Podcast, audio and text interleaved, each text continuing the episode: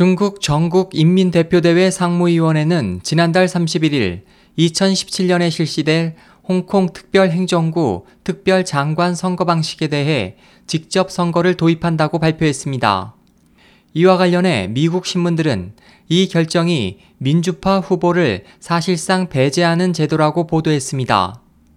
USA 투데이는 베이징이 홍콩의 민주주의에 희망을 없앴다는 제하의 기사를 통해 1997년 홍콩 주권이 영국에서 중국으로 반환된 후 이른바 일국 양제하에서 홍콩인은 중국인이 상상할 수 없는 자유를 누리고 있지만 베이징 당국은 친중차의 지명위원회를 통해 홍콩 행정장관을 결정하는 선거 제도를 유도하고 있다고 보도했습니다.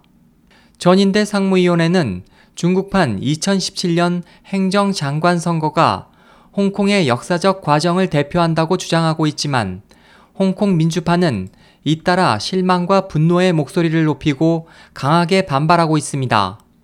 홍콩대 법학부 마이클 데이비스 교수는 이것은 홍콩 민주주의의 최악의 상황이다. 베이징은 후보자를 선택하는 현 지명위원회를 전적으로 지지한다고 명문화해 협상의 여지가 없다. 당국은 위원회의 권력을 시민에게 양보하지 않았다라고 말했습니다. 워싱턴 포스트는 중국, 홍콩 지도자 보통 선거 거부라는 제목의 기사에서 중국 측의 결정은 의외가 아니지만 분노를 느낀다. 베이징은 보통 선거 실시 약속을 깨고 홍콩인을 속였다. 홍콩은 분명 전체주의 정부와 싸우고 있다는 류후이칭 홍콩 입법위원의 말을 인용했습니다.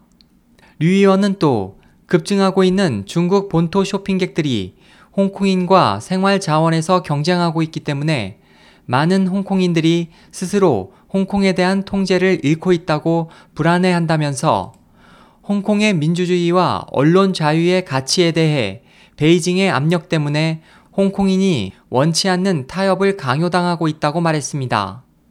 SOH 희망지성 국제방송 홍승일이었습니다.